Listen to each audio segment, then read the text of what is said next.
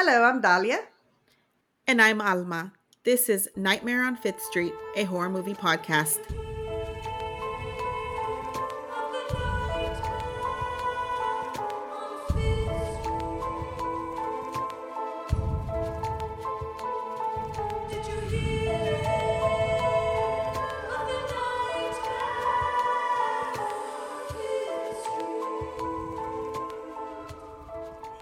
For joining us for another episode. Today, we are actually going to be watching A Nightmare on Elm Street, our namesake. We found this on HBO Max. So, like, it's not technically free, but it's free if you already got the prescription. So, anyways, can you tell us who's in this movie? We have Heather Langenkamp as Nancy, Amanda Wyss as Tina, Johnny Depp playing Glenn, Jesus Garcia playing Rod, Robert Englund playing Freddy Krueger, John Saxon playing Lieutenant Thompson, and Ronee Blakley playing Marge Thompson. Okay, so the movie opens with a dream sequence. And now we both have seen this movie quite a few times, I would say, right, Alma? We've seen it dozens of times. It's a classic. It's awesome. Never gets old. but I haven't seen it in a while. So um, watching it with kind of fresh eyes, but not really. But anyway, so it opens up with the dream sequence. And all I keep thinking during it is the very beginning reminds me of that Bones episode. Remember where Robert Englund is in it? Robert Englund is playing the custodian and he's being all creepy, typical Freddy style. And Bones just loves him. She's like laughing at everything that he says and she's very friendly with him. And, anyways, that's all that's going through my brain in the beginning sequences Bones episode. Okay, so it opens up with Tina's dream sequence. She is running away from something. She is wearing that cute nightgown. Oh, I want that nightgown because it's like a very basic. It reminds me of the the nightgowns. Remember that Walita used to wear? Yes, I remember. I was gifted one by mother, and I had to wear it. She insisted it was a real dress and made me wear it in public. oh I'm not God. joking you. oh my God, I didn't know that. I was like oh 19 years old. Oh fuck. That makes it worse. oh my God, where was For this? real it was the exact same nightgown. I came home on leave after I had finished tech school, and she said she got me a dress. And I said, This is a nightgown. This is a vata. I cannot wear this in public. And she made me wear it. Oh and uh, God, oh I remember father picked me up that he was like, What are you wearing? I was like, Mother said I have to wear it. Let's go. You didn't question her. You Oh, just God. wore it. Oh God, that hurts so much. I don't know. I can't get past that. Oh my God. That's a true story, though. You can save it for the clips on future episodes. It was the exact same nightgown. so poor Alma, living nightmare right there, I guess. Um, so in the dream sequence, it was really short dream dream sequence, right? Okay, so in the dream, she's running away from something, and I also remember thinking when she's running, she's actually running pretty good. But in my dreams, whenever I'm running away from something, it's like very slow mo. Like I'm not going anywhere, and it's so frustrating in my dreams. I thought was she's actually getting somewhere, so that's pretty cool. So she wakes up, and so obviously, dream, she's doing good. Now we have the introduction of Johnny Depp. So we got Rod and Johnny Depp, and then we have what's her name? Nancy's played by Heather Langenkamp. She's one of my all-time favorite characters, Nancy. Uh. She's my shiro, so I don't forget Nancy. Okay, I'm sorry, guys, but like I said before, I'm horrible with names, and I do try, but I, I'm just not really good with names. So, anyways, so we have Nancy, we have Tina, we have Johnny Depp, and we got Rod, and they're all hanging out together at one of their houses, and they're deciding that they are going to stay over because they need to help Tina because she's been having these nightmares, and they want to help her get through the night. While they're talking about Tina's nightmares. So while they're talking, they realize that the the two girls have been having very similar dreams. And also at the same time, I guess Johnny Depp and Rod are not friends, even though I thought they were. I see, I don't remember this from when I watched it before. Now watching it, like I said, with kind of fresh eyes. So fucking Rod threatens Johnny Depp with a knife and then it just casually gets blown off. Like he literally took out a knife to stab him, and then they stop it, and they're like, ah ha ha, and they go back to doing whatever. I'm like, he almost murdered him. What the fuck is going on here? So, anyways, they decide they're going to stay over because they need to help Tina through her nightmare, make sure that she, I guess, just feels better, feels comforted. Her best friends are around her. So they're at Tina's house, and I guess her mother is away at Las Vegas. They mentioned that really quick. So Rod and Tina sleep in her room, and then we have Johnny Depp and Nancy. Yep. Yay, I got a name. Okay, so we got Johnny Depp and Nancy in another room, and then Tina and Rod fall asleep, and Tina starts to have her dreams. You're gonna just gloss over the whole fucking scene. Yes, I was going to gloss over the fucking scene. you like I brought that up? I really was. I have it written down. Tina and Rod have sex. Yeah, and I, I wrote, "Where's It's her really- mom?" it's really fun and howling sex so that's how you that's how they did it back on these movies so that you know that they're doing it there's got to be like some significant amount of like dog howling going on Oh my god. Yeah, I was totally gonna skip that part. okay, so yeah, they did the deed in the other room, and Johnny Depp and Nancy can hear in the other room. Then just weirdly, Nancy, I don't know where the fuck she got that crucifix, but she's holding a crucifix in her hand. Was it on the wall? Was it just by the bedside? What where did that come from? It's a it's not a tiny little crucifix that you wear around your neck either. Those ones that you put on the wall because it reminded me when I lived in New York. I don't know if I ever told you this, Alma. But when I lived in New York, I moved into a house where three nuns had lived. So we're renting this place. And like I said, I know that these three nuns live there, and there is a crucifix over, it, it's in my bedroom, over the bed. So there's only one place that you could put your bed in this room because the way it's just configured. So, anyways, we have the bed pushed up against this wall, and above the uh, on the wall above the bed is the crucifix. And I just remember, so Kenny's Kenny's an atheist. I was uh, agnostic, and but neither of us would touch that fucking crucifix. We didn't want to take it down because we thought it would be bad luck. So for three, what do we live there? Two or three years, we lived with this fucking crucifix hanging over our bed, and every time we mentioned taking it off, we're like, "No, you take it off. No, you take it off." we were not Now, going to take the crucifix off that wall. i think it's really funny that you left that there but you didn't mind dressing up as a nun while you were pregnant That was funny, Alma. That was fucking hilarious. Yeah, like I said, Nancy's holding this crucifix. I don't know where she got it from. And then we go back to Tina's dream, and she's having really just crazy wild dream. Fucking Freddy's fucking with her big time.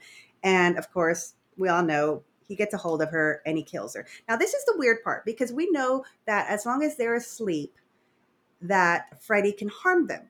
But she wakes up and he still kills her because she wakes up while she's getting cut and everything. So she's awake while she's being dragged up the walls, across the ceiling and everything. She's being torn apart by his Edward Scissorhands. Hey, Johnny Depp.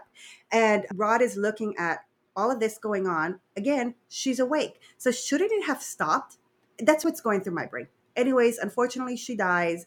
Rod freaks out and he takes off because he thinks he's going to get blamed. Cops come, all that stuff. And then we're going to fast forward to, I think it's right away the next day because they don't really show that any time has passed. Did, did you get a feeling that there was any time that had passed at all, Alma? No, not really. I think it just keeps like next scene is the next thing or whatever. Yeah. Okay. Yeah. Fast forward, next day, whatever, and Nancy is in her kitchen. I thought this was fucking hilarious. So she's going out the door. She's going to go to school. Okay. And her mom obviously is concerned about her, doesn't maybe want her going to school, take some time off. You just, your friend died horrifically and by her boyfriend. They think it's by the boyfriend. And so she's walking out the door. She grabs for the doorknob, and then the mom, hey, where do you think you're going? And Nancy turns around. She walks over to the mom, and Nancy are like talking face to face. Then all of a sudden, Nancy brings up a coffee cup to her mouth. I'm like, where the fuck did that coffee cup come from? Because she had reached out. This is why I mentioned that she reached out to open the door. She reached out to open the door. She had her backpack or her bag in the other hand. And then all of a sudden, when she's standing in front of her mom, she puts the coffee cup to her mouth. It takes a sip. And it was so weird. And I know I'm fixating on stupid ass shit, but it's just, I just, I was like, it just really distracted me. So she takes off. She's walking down the street. She's going to school. And Rod appears and he pulls Nancy aside and he's, I didn't kill her. And it seems like Nancy believes him, but she wants to know what the fuck happened. Then the cops arrive. And one of the cops is Nancy's dad. So dad is one of the cops that arrests Rod and Nancy is trying to convince him that we need to look into this a little bit deeper. And dad, okay, you know what? I'm the cop here. I'm the dad, blah, blah, blah. So Nancy ends up going off to school. And of course, she's tired. She's been through a lot and she ends up falling asleep in class. And when she falls asleep in class, what happens? Freddy visits her. So she's having a really messed up dream while she's sleeping in class. That dream sequence was pretty traumatic. And now she has a burn on her arm and she woke up really crazy in class. So she leaves the classroom and she goes home, where she should have been to begin with. She shouldn't have tried to go to class. But it's funny because you know how she wakes up in class and everybody's just like staring her. One time I fell asleep. Oh, this is so embarrassing. This is so fucking hilarious too. One time I fell asleep in class, and this is, I think, my senior year. And it was in computers class, and it was one of those testing days. And I don't know how they did it or do it at y'all schools, but it was where they have testing days, and whoever's not testing gets to do nothing in class. And we turned off the lights, and there was a TV in the room with a movie, and I think it was Dances with Wolves because it's always Dances with Wolves. So I get out of my seat. I mentioned it's computer class for a reason because the way the the desks and the tables are situated is this is back in the day when the computers were fucking huge as hell and the CPUs and all that shit was gigantic. So it's like a little fort there. So I didn't have anybody standing next to me. So I crawl down underneath the desk and I end up falling asleep. Next thing I know, I wake up. Wait a second. You fell asleep under the desk? You climbed under the desk. I wasn't trying to fall asleep. I was just down there, just like hanging out. And then, like I said, the lights were off, but I wake up and the lights are on and I hear talking. and I sit up from underneath and there's a brand new class in there. they left you in there? There's a brand new class in there. And I'm like, holy fuck, I was so embarrassed. I'm like, there is no way to fucking leave this room with any sort of dignity. so I just grabbed my stuff. And luckily there was two entryways into the classroom and I was near the back, so I just got up and I left the room. And I just remember thinking the whole time, as because it was my lunch period. And I just remember thinking the whole time, like, why the fuck didn't anybody wake me up? oh my god. okay, excuse me. I was choking to death. But what assholes for not waking you up? oh my god, that was great. Oh my god. Oh. Whew. Okay, sorry. I just wanted to share that little embarrassing tidbit. I think my waking up with another class, an entire new class in that room, was more embarrassing than Nancy waking up startled from a nightmare. That's to be expected. Her best friend just died. Okay. All right, so now Nancy is at home. She's taking a bath. She's trying to chill and relax. And she falls asleep in the bathtub. And why the hell is she falling asleep in the bathtub? Obviously, she's tired, but this is just like the whole time that she's falling asleep is if I'm falling asleep in the fucking bathtub, I'm getting out because I do not want to drown. And of course, then knock, mom knocks on the door. She's like, better not be falling asleep there. People drown. I just read this or I just saw it on the news or something like that.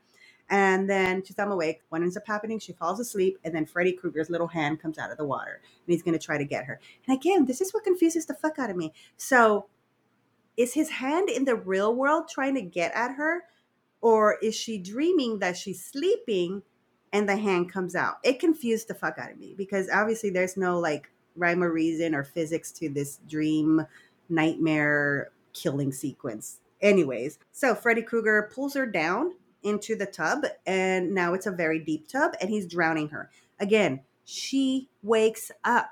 Why doesn't Freddy Krueger let her go now?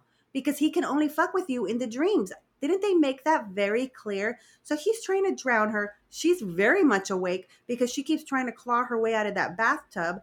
And then finally, mom comes and everything's fine. But that just really bothered me. Like every time they wake up while they're getting fucked with, he should leave them alone. There should be rules to this bullshit. So, mom came in, checked on her, asked her if she wanted warm milk, which really grossed me out. It's like, do people really do that? I apologize if warm milk is your jam. I don't mean to yuck your yum. I just don't like milk. So, the whole thought of warm milk. Anyways, mom leaves and she's in the bathroom and she opens up the medicine cabinet and there's just like casually some caffeine pills there in the medicine cabinet.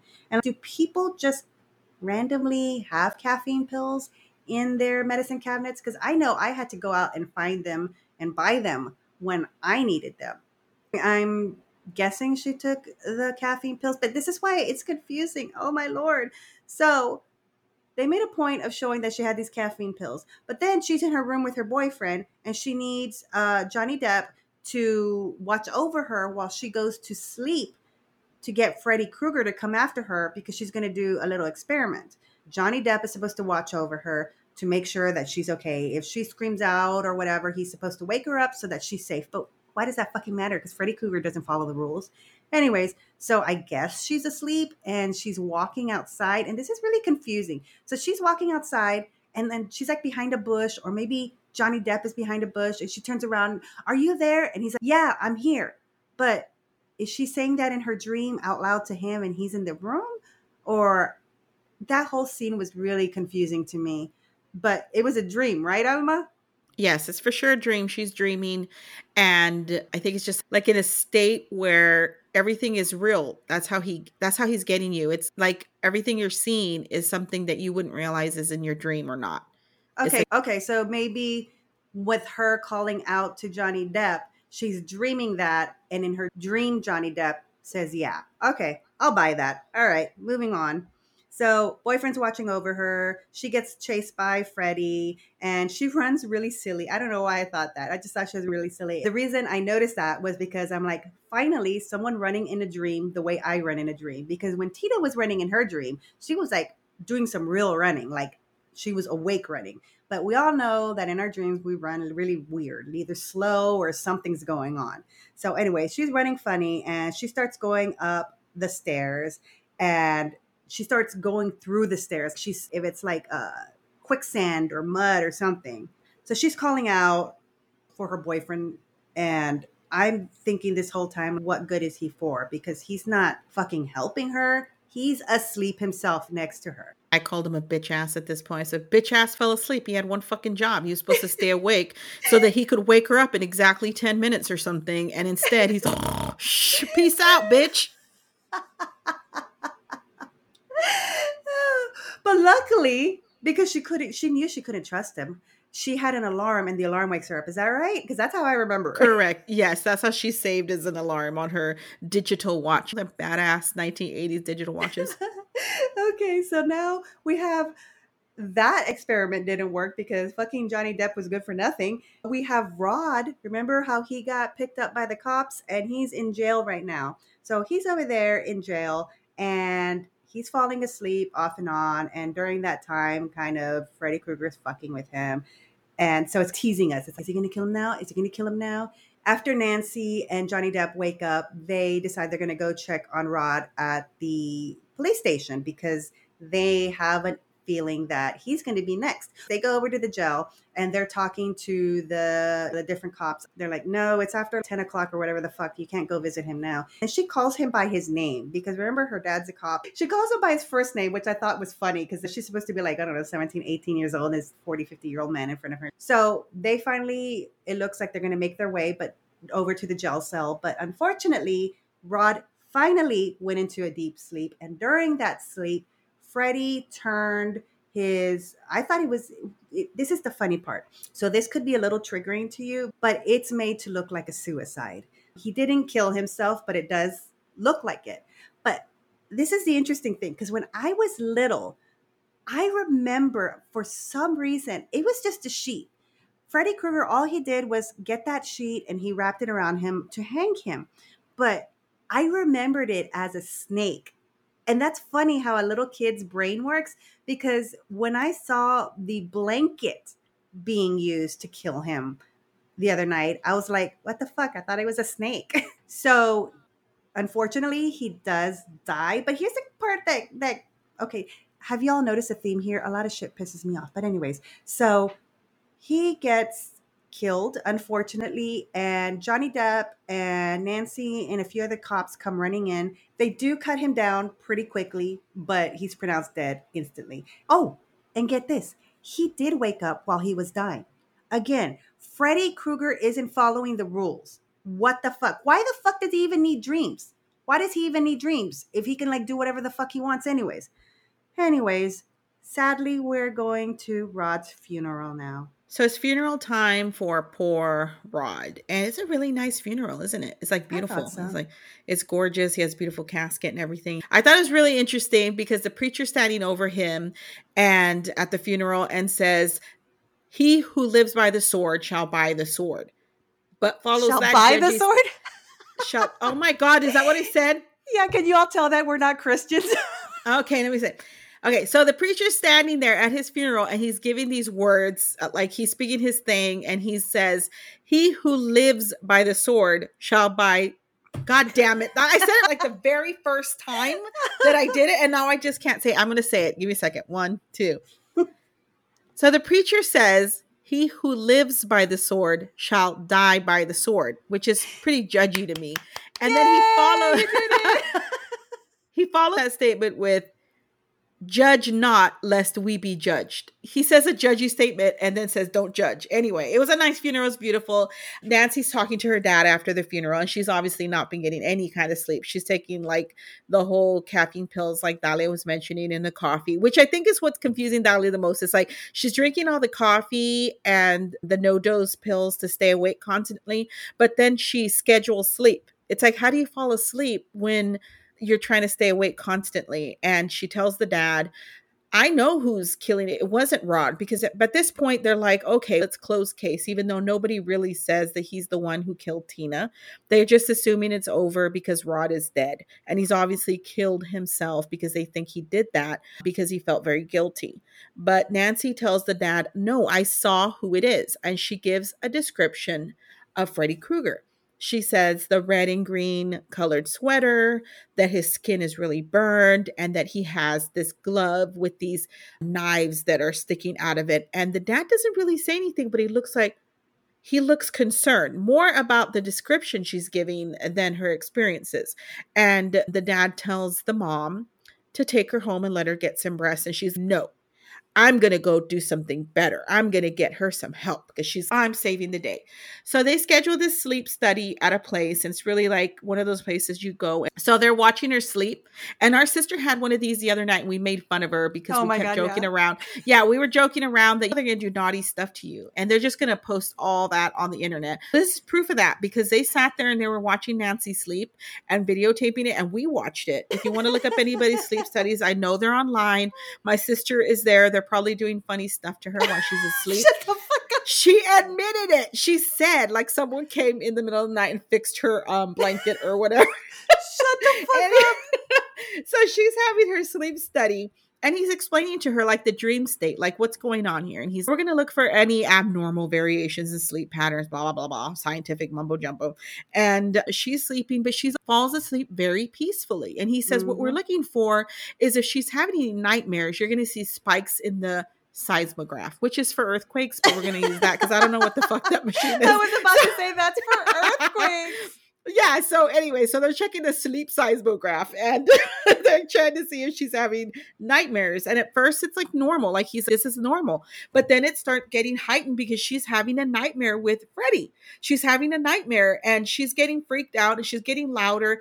But the technicians watching and the mom are like, oh, what do we this is what are we doing? This is obviously abnormal because the little scan thing is just like jumping all over the place and they run over to wake her up and she's screaming and shouting and when the mom wakes her she's got that white streak of hair ooh because that's what happens when you get like super scared your hair turns white like rogue um, from x-men and so she's got the white streak in her hair and she pulls out a hat from under the blanket. Now this is why probably also Dalia was confused because see Freddy isn't following the rules of sleep he is doing something that he shouldn't be able to do but she realizes she can do it too when she pulled that hat out from under the thing, she realizes not only can he do harm to us in our wake state, I can bring something over to the wake state because she got that hat. I don't know if I could do. I don't know if I could do that. I'd be bringing over some really cool shit, like lots of fucking money or something. I don't know about you, but I wouldn't be bringing over Money, Freddy's hat. Pots Money, of money, gold. money. Maybe brownies so we don't even have to bake or anything.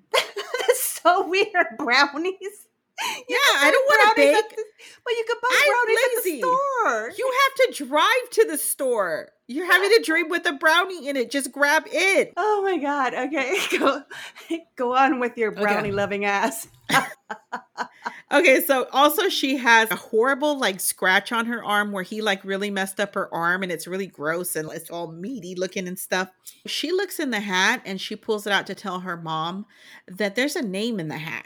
And the name inside the hat because we know that everyone labels their shit, including Right? their underwear. What the fuck? he labeled his shit, okay? His name is in the hat. Fred Krueger, property of, made with tender loving care, and all that shit is inside the hat. She suspects that her mom knows a little bit more than she's saying here. She brings it up to her saying, I know that more. And she's obviously you're drinking, and this is when we notice the mom's been drinking the whole movie. She seems Mhm. to be, and I it never occurred to me that it had anything to do with it. I thought maybe this was just like what we did. Because remember, when, back in the 80s, people smoked in our faces as kids and they always had a drink in our hand. And I don't know a kid who didn't know how to make a michelada for an adult. It's just something that we did. We handed the drinks out. We were the little bartenders and stuff. But mom has been drinking this whole time and she's that's probably why you've been drinking like that. So Nancy brings up the fact that mom's been drinking too much. Someone slaps someone. The bottle gets knocked to the ground and breaks. And the mom tells her, You don't have to worry because he's dead. So it's obvious mom knows who Fred Krueger is and has been keeping shit from her. The next scene is Nancy visiting her boyfriend Glenn, who's Johnny Depp, and they're at a bridge feeding ducks or something. And she's talking to him about she has a plan. In fact, she even has a book about booby traps and survivor guide or something like that. And she's asking Glenn what she should like. She's talking to Glenn about her plan and what she wants to do. And she's asking him for help. I, I don't know why the- she's asking him for help. He's obviously very untrustworthy. Yeah, he, he's just going to go right back to sleep. But she does ask him, she's talking to him about dreams, but he does give her a piece of information that he thinks is worth knowing. What's he that? was telling her about the Balinese way of sleeping and dream skills. He said that they would go into their dream state, but they would use what is in their dreams as a way to overcome their fears and stuff like that. And she asked him, What did they do when they saw monsters? And he said they would turn their back on the monster. When you turn your back on them, you take away their energy and it disappears. And so that's when she's like light bulb over her head. They actually put a light bulb in here. It's cheesy. It was there Shut the though. fuck up. so she's she and he's looking at her book of survivors because I have to give this to her. At least this girl's got a plan. Now, the one thing that escapes me is like this whole time, it's the 1980s. I know some of y'all, most of y'all probably weren't alive in the 80s, but there was something called microfiche. You could look mm-hmm. up newspapers. Why didn't she ever go to the library? We went to the library all the time for Mhm. everything. I used to love fucking going through the microfiche. I would make up things to look at the microfiche because you had to ask the librarian to bring it to you. So I would have to think on my feet, ooh, what am I going to look at?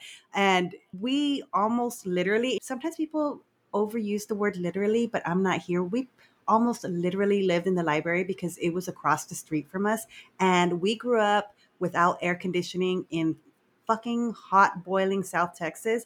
And during the summertime, we used to go to the library. It started off as going to the library because it was air conditioning. But then it's you're in the library, might as well read all these books. And so we just really enjoyed looking at all the cool stuff in the microfiche. I don't know.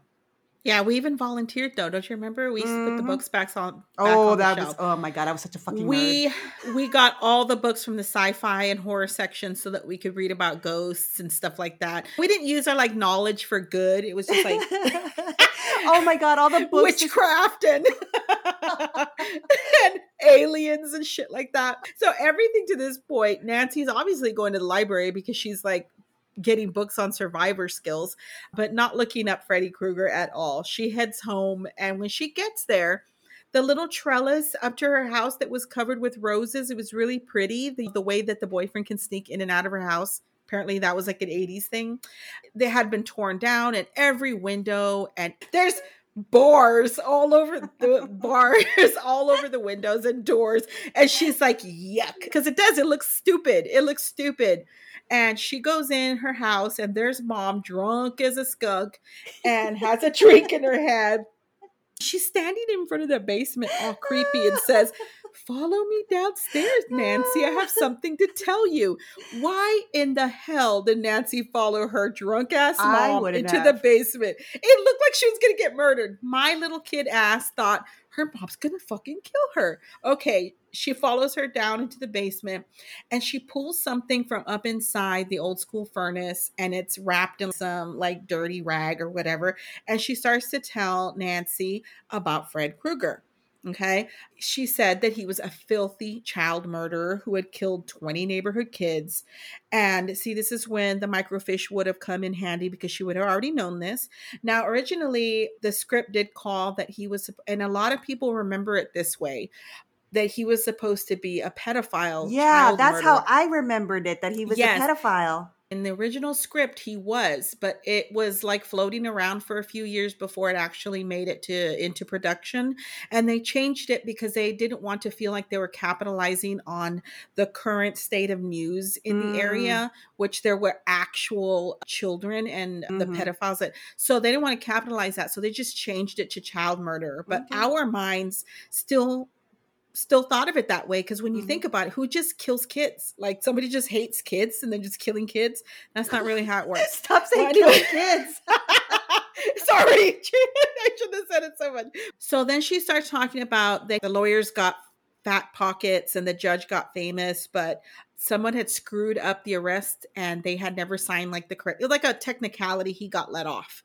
So the neighborhood is pissed and all the family and the parents they got together and they're out for some vigilante justice. They followed his ass to some old abandoned building boiler room where he used to take the kids that he hated and murdered. And Stop um, saying- well why was okay so anyway they poured they poured gasoline all over that bitch and they watched it burn.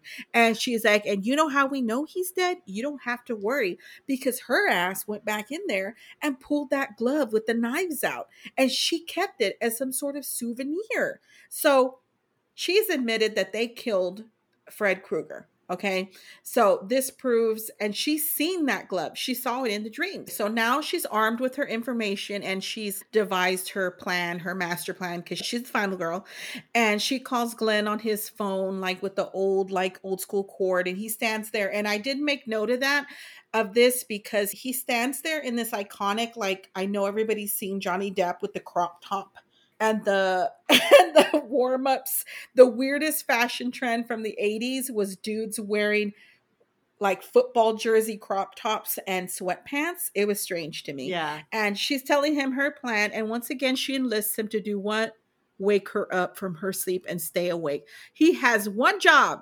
She tells him to stay awake again because he's going to wake her up and she wants him to come over and and sneak in and that they're, they're going to do her plan she's going to lure him back to her house because she's also seeing the overlap of where they really are is like in her dreams like really where she is. If she's dreaming she's in her house she figures he's going to be in her house too. And she wants to yank his ass out of her dreams and have Glenn wake her up and she's going to pull Fred Krueger into the real world. And she asks him to meet at midnight and she told him whatever you don't fall asleep so Glenn's at home and he's resting, falls asleep, of course. The mom walks in and wakes him up this time. And she tells him go back to sleep. And he's talking like usual dumb boy stuff about he's gonna watch nude girls or something like that. I know my boys do that all the time to annoy me. And she's sweet and she puts him to sleep. I thought she was a really cute mom. Yeah. And yeah, and then they show Nancy at home with her crazy drunk mom, telling her, please go to sleep now, child. And she takes the coffee from her room, and Nancy's, yeah, I'm totally gonna go to sleep. And when she leaves, hilariously, Nancy pulls out a whole ass coffee maker her from underneath her oh bed or my something. fucking god, yeah. That was so she weird. plugs it in. She just had, oh, it's okay, mom. Take that coffee pot. I'm, I got a whole ass one. And she, this is strange too, because once again, she's drinking coffee to stay up. It's like, really? Who at the age of 16, 17, because that's how old she's supposed to be, can't stay up till midnight? We got sleepy Glenn across the street, and Nancy has to drink a whole ass pot of coffee to stay up till But she's drinking I all mean, till that midnight. coffee. I'm sorry, I didn't mean to interrupt you, Uh. but it, it, it's just because she keeps drinking all this coffee, but she's planning on going to sleep. So it makes zero sense to me. Yeah, that's why. It's like, why are you? And she needs to go to sleep at a certain time. She gets dressed because she changes out of her nightgown. That's what I thought was important. Nancy changes into clothes because she knows she's going to have to do some fighting. And then she looks out the window and Glenn's dad is staring at her. And at first I thought, is he being a peeper? But the mom walks up to him. Nancy closes her window. And it's because he doesn't like Nancy. He thinks she's crazy and all the bars on the window make them all look crazy and he says he wants Nancy nowhere near her their son. Johnny Depp is upstairs in his room and falling asleep again, of course. What else did we expect? But the funny part to me was, and I, of course, I- remember back in the day these little TVs, but he has a fucking TV on his bed. I think it's even on his stomach, and he's watching it and falls asleep to it. That I found hilarious. Yeah, it was like those old school portable TVs because that was like the cool thing to do. Nancy calls his house and the mom answers, and the dad comes over and takes the phone away and tells her he's not going to wake up Glenn and hangs up the phone. Johnny Depp is falling asleep, and over at Nancy's house, she gets a phone call. So she assumes that it's Johnny Depp. So she picks it up all excited, but it's not Johnny Depp. Who is it, Alma? It's Freddy. I love it. This is my favorite phone call in the Mhm. world. Okay. She slams the phone down because he scared the shit out of her and breaks it. She's, like, oh shit, what have I done? But then the freaking phone starts ringing again. And she's, what the hell? She picks it up and the cord is torn out. She really messed up her phone. And out of the phone is Freddy's freaking tongue oh sticking God. out of the phone. Like the bottom of the phone is his lower part of the mouth. And he licks her through the phone all over her face. I just fucking love it when he licks her all over the face. And then she slaps Alma, the phone down. Alma, Whoa, how, whoa. how did he do it? How did he do You it? She scared me. Why am I looking around? I shouldn't be recording alone because I totally got scared. he gets her through the phone. so he her through the phone, and now she's, oh shit, that means he's here. And that's when she freaks out and starts banging on the window across the street. Like she's trying to get their attention because obviously she's trapped inside of her house too because of the windows and the bars and everything. All right. So Johnny Depp is asleep. He's fucking asleep now. And he starts getting pulled into the bed. And as he's getting pulled into the bed, he wakes up. He fucking wakes up and he starts trying to hold onto the bed, but it's being sucked in through the middle. And again, like I said, he's awake. What the fuck? Yeah, so he's totally awake. He's not screaming or anything, but he gets pulled into the bed, and then the freaking blood, the bed erupts like a volcano of blood up into the ceiling. It's amazing. There's so much blood. It's just gushing in upwards. You could you could tell that they did this like in reverse, so they like flipped the screen. Yeah, they down. actually did. They actually Yeah. did. Yeah. And so it's just shooting up to the ceiling and falling down. It's just so much freaking blood everywhere. So the cops are on the scene, and this part is just really weird because they automatically assume that he was killed or something. And I'm like, there's fucking blood everywhere. There's seriously a dude holding a bucket underneath the ceiling to catch the blood that is dripping down from the upstairs. So Nancy calls her dad over there and she tells him she knows what happened. At one point, too, she had waved to her dad all creepy through the window, remember? And the Mhm, dad yeah. waved back. It was like, what the hell? And she tells him that she uh, needs his help now. Okay. She Mhm. knows what's happened. She doesn't need to go over there and see or know or anything. She knows Glenn is dead. She tells her dad that she just needs him to break down the door in 20 minutes. 20 Um, minutes. That's 20 very minutes. important. Send set a timer. She says she knows what she has to do, and he says he's going to do it. He says to sleep and he just feels reassured that she's going to get some sleep, but that he'll say anything to make her happy at this point. But he does listen to her because he asks the cop to watch the house and make sure his daughter's okay and to come get him if he if if he needs him. This is when she starts making traps around this house mm. and she just wants her mom to go to sleep and Nancy says her prayers and sets an alarm on her watch and she hits the hay. So she's in she's in La La Land now. She's dreaming away and in her dreams she's leaving and she goes downstairs and she starts exploring and this is where the overlap like she's in her house but she ends up in the boiler room and she's luring freddy krueger to come back she can hear Glenn screaming in her dream. I think it was Glenn, someone. I assume that's who she could hear uh, uh, in her sleep.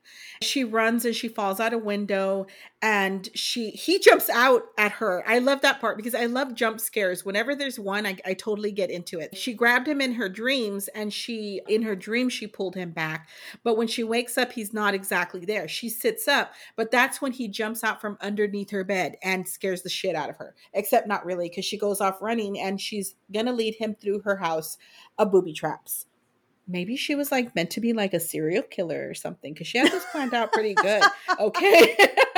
and she's yelling for help on the window too because remember her dad is supposed to be watching her and the cop guy across across the street is just like watching her like oh what's she screaming for?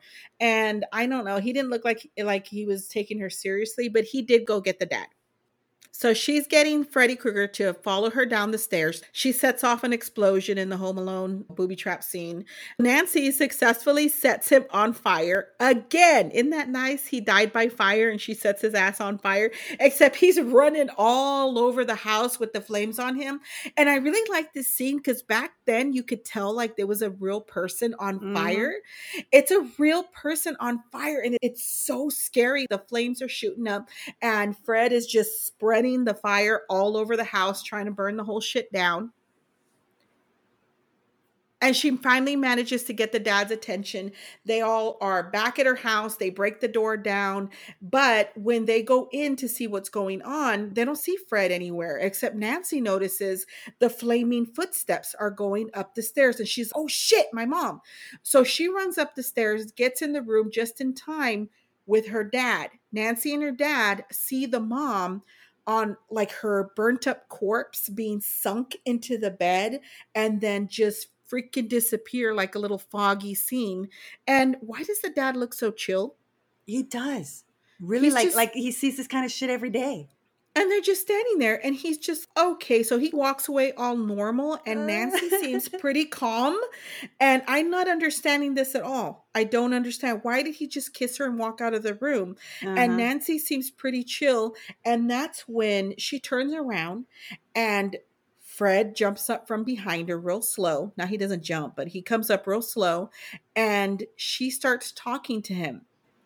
So she has her back on Fred Krueger as he's like slowly rising up from the bed. And she says, I know I've been dreaming this whole time. She doesn't look at Freddy Krueger who's behind her. She just says, I know my mom and my friends, they're all still alive because I'm dreaming. And that's when she recalls what Glenn told her. You turn your back on them and you take all their energy and they disappear. And when she opens the door, Fred disappears like into this staticky thing and she steps outside and it's she's stepping outside of her own house. Her mom is standing there next to her. It's a whole new day except it still looks foggy everywhere like a dream state and all her friends are in a convertible right there at the in front of her house. She goes up to her friends they get in and she just accepts that they're alive I'm awake. She thinks she's awake, except everything still looks dreamy. And the mom waves bye to her, and they all get trapped inside the convertible. The top goes up with the Freddy Krueger sweater top, and they she's screaming and freaking out. And Glenn's, what's going on? And they start being driven away, all freaked out. And the mom gets sucked back into the house by Freddy Krueger's hand. That scene is fucking hilarious. Oh my yes, god, that just looks it hilarious. Is it's funny because her whole body gets sucked through the window, the tiny ass window, like in one piece, like it was a mm. Barbie doll. I wish they had done that part better because it would have been funner. But obviously, that was the end of the movie. So, was she dreaming? Was it real? What was not real? I guess we'll find out part two. But I'm not gonna watch part two. So- I actually liked all the movies. I watched them all because Nancy was my favorite. I Mm. wrote about it, I think, on Instagram that she was my favorite character. I really loved her. When I was a kid, I thought she was just beautiful to me. I thought she was so beautiful. And her Mhm. mom in it, I thought was gorgeous. Oh, I mean, yeah. I even looked at her now. I'm like, damn, she was really Mhm. good looking. And I really loved Nancy. She was my favorite. So she's really the only reason I watch the other movies. But Freddy is always worth watching. He's funny. Okay, so now I'm going to do our real world connection. And of course, I have to do it on dreams because we just did A Nightmare on Elm Street. And I found this really, I, I, I just tend to get into these deep dives when I'm doing my research. And I have to remind myself that I need to keep it simple. But I just found some really fascinating articles out there about sleep paralysis. I wanted to speak about sleep paralysis. bef- It's bringing out the lispit in me too. Do a few asa, ese, isi, asai, osu. oso, usu. You forgot oso, usu. A, E, I, O. U. Okay, okay, I think I got it. I know I can read. okay, sleep paralysis uh, specifically. And because I'm not going to speak for you, Alma, but I've suffered from these sleep paralysis nightmares really horribly. I had them really bad growing up. I've had episodes as an adult, and it's probably been about probably a year or two since I had my last episode. But when I had them like a whole bunch, they were fucking terrifying. I just had one just one night ago. So last night, like I think I had seven days of no sleep paralysis incidents, and then one the night before last. And what happened? The night before, okay, so the past few months, I've had some pretty terrible ones, and insomnia is my trigger for it. Mm-hmm. And the night before last, I it wasn't so bad. It wasn't so bad, but when I woke up, finally I couldn't go back to sleep. So I've had for the past few weeks, I really haven't been getting a lot of sleep. The thing is about the last one that I had wasn't as scary because I woke up pretty fast, but then I That's didn't want to go back to sleep. oh, I know that's that's the horrible thing because you you think if you go back to sleep that you're gonna start seeing or hearing all these things. I know. Luckily, lately I'm only just having nightmares, and when I say I'm just having nightmares, I'd rather just have nightmares than have sleep paralysis because the sleep paralysis. I just remember I found this article that I'm going to be reading, but this article is going to describe exactly like you're gonna you're gonna hear this Alma and you're gonna be like, oh my motherfucking god, that shit is what I am experiencing. But it's so scary that eh, if, if you've never had these kind of sleep paralysis nightmares, oh my god, you are so lucky, and I'm so happy for you. I really am. And if you have had these before, I'm really sorry for you. and I hope that you can find something that will give you peace afterwards because they're absolutely terrifying. Yeah, I think as a kid, it was more horrifying because you really don't understand. Mhm. And if you spoke with amongst our family who is very spiritual, very Mhm. believing in supernatural, it scares you even more. So that's what kept me from speaking about them more until I became more of an adult and then was able to speak to doctors and could understand exactly what was happening to me. But even if you understand what's happening to you, having hallucinations the way that I do, having those experiences, the terrifying, the, the feeling that someone is trying to get the breath out of you, the weight on your chest, Mhm. the feeling of suffocation, It's horrible. that is terrifying. And it makes it worse because then you're trying not to fall asleep so you don't experience it. And just last month, my husband, I had to help have him stay up for a few hours to help me get back into sleep properly because I just kept having one back to back and I just couldn't breathe. My anxiety, I was having an anxiety attack over the whole experience. So was he? Did he do a better job than Johnny Depp did in the movie? Oh yeah, he stayed awake. His ass stayed awake. and I think it helped because I woke up too many times. And when I finally woke up, I was screaming or crying. Mhm. And that it was probably the worst it'd been in years Mhm. because it was like nights and nights of it felt like it was probably about two weeks where I just could not get any sleep. Yeah, unfortunately, in this family, we're like cursed with not the best mental health. But anyways, so I found this really interesting article. It's called "The Sleep Paralysis Nightmare." wrathful deities and the archetypes of the collective unconscious. Doesn't that title sound like really cool? But this was, I found this in the Psychological Perspectives. It is a quarterly journal of Jungian thought. I don't know how to, I don't know how to pronounce that because I know you say Jung, right? J U N G, but I don't know how to say it with the I N at the end. So I just sound like a total asshole when I say it.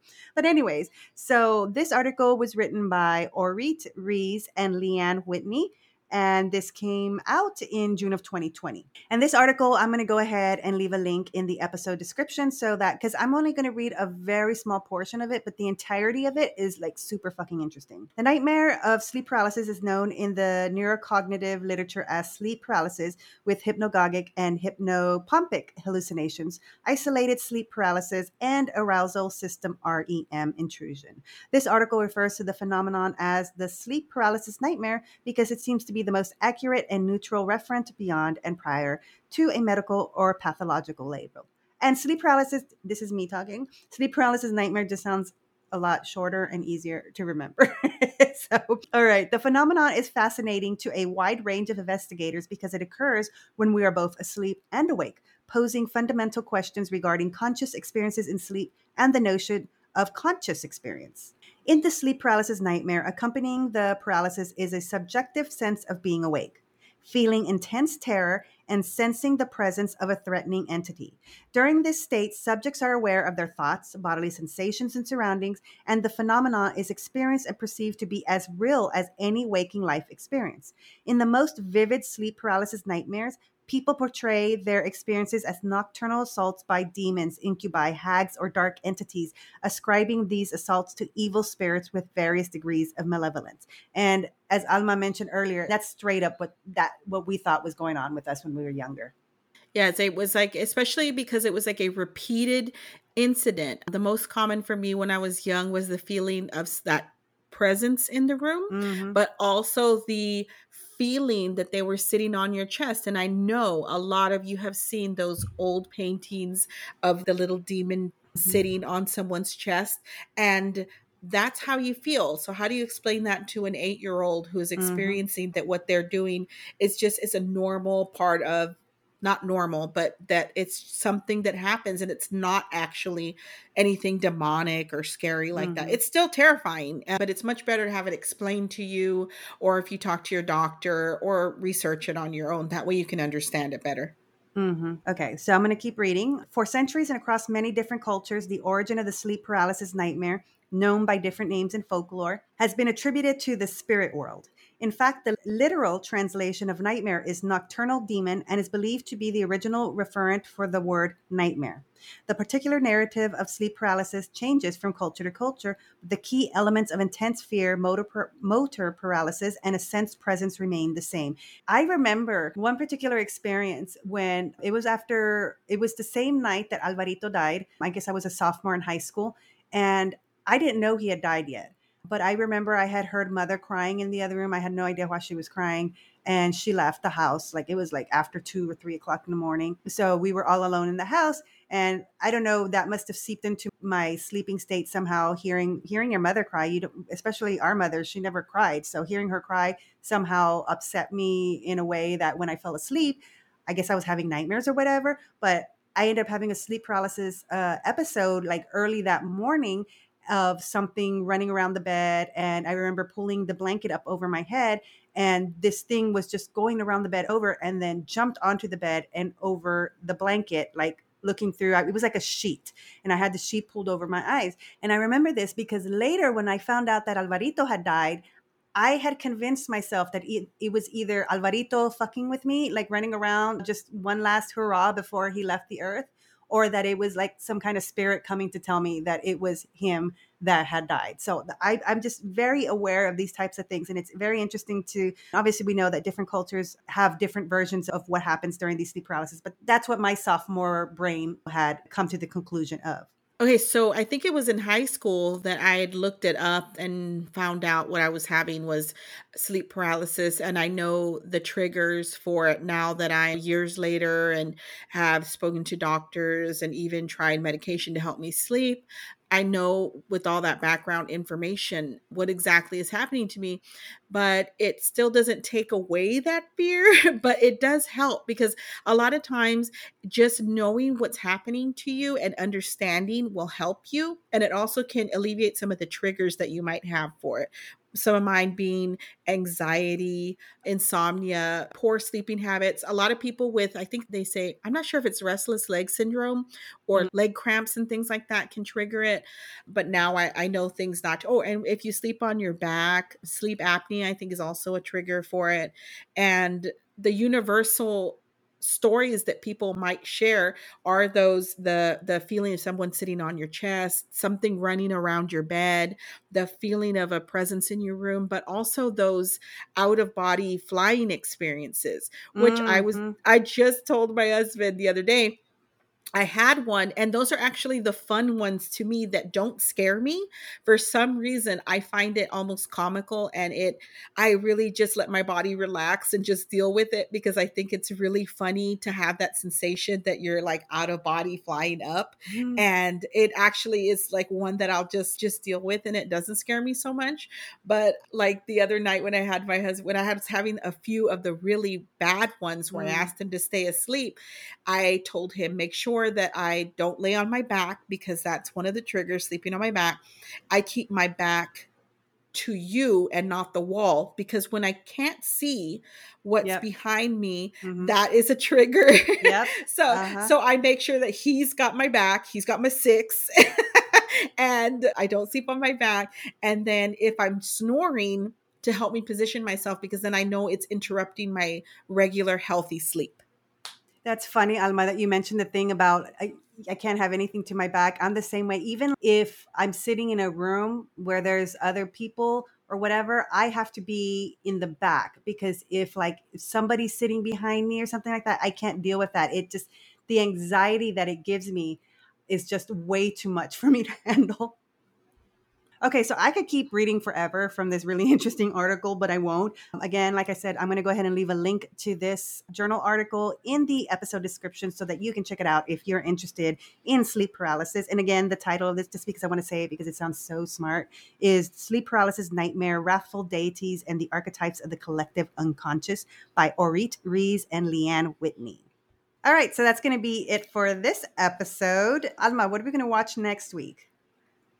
We will be watching REC.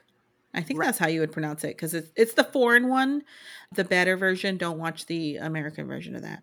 Even though I like that actress a lot, what's her mm, name that care. plays Dexter's sister? I love. I'm prejudiced against the American versions of movies. I'm oh like, no, absolutely, the original or bust. absolutely, but I like her, and that's her. It okay, was really hard to like watch her. her. I said it was. I, it's really i admit that it is not a good version and it's really hard to watch her in this really bad movie. But you watch it anyway. I do the same. I'm like you love who you love. You're gonna watch them yeah. But no we're watching REC, the spanish version. All right alma so if people want to talk at us or recommend a movie or just throw us uh, little tidbits of information that they've been holding on to all these years all right. You can email us at nightmaremoviepodcast at gmail.com. Our Instagram handle at Nightmare Movie Podcast. All right, everybody. Until next time.